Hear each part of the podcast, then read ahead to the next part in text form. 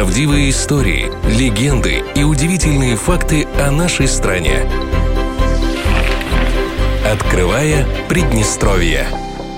Сегодня хотим познакомить вас с историей здания Бендерского художественного колледжа. Наверняка, проходя мимо, вы оценивали архитектуру и предполагали, что постройка старинная. Верно, но обо всем по порядку. В начале 20 века жизнь в Бендерах текла так же, как в любом российском уездном городе. В те времена люди по-разному справлялись со стрессом, и сменить обстановку особо было негде. Тогда государственные власти решили сократить количество питейных заведений и позаботиться о досуге людей.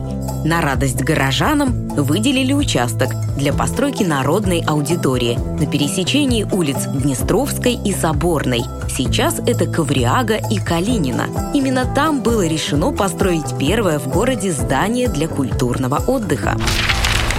И началась всенародная стройка. С самого утра собирались люди. Одни выгружали кирпичи, другие копали землю, третьи подносили инструменты. Так выросло здание с полным правом называться народной аудиторией. Это была одна из первых солидных построек в городе с изысканной архитектурой.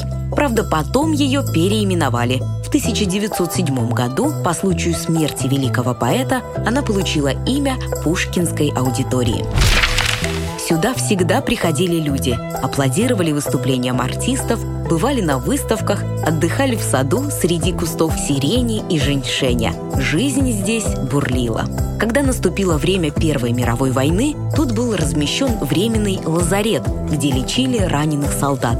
Именно тогда с Пушкинской аудиторией случилось еще одно историческое событие. С целью ознакомления на этом участке фронта в Бендерах побывал сам император Николай II. В этот факт мало кто верил, до тех пор, пока не нашли подтверждение в Московском центральном архиве. Это событие запечатлено на снимке с указанной датой 9 мая 1916 год.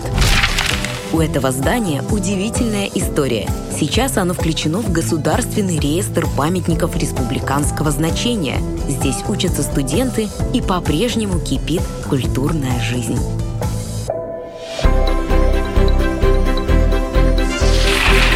Открывая Приднестровье.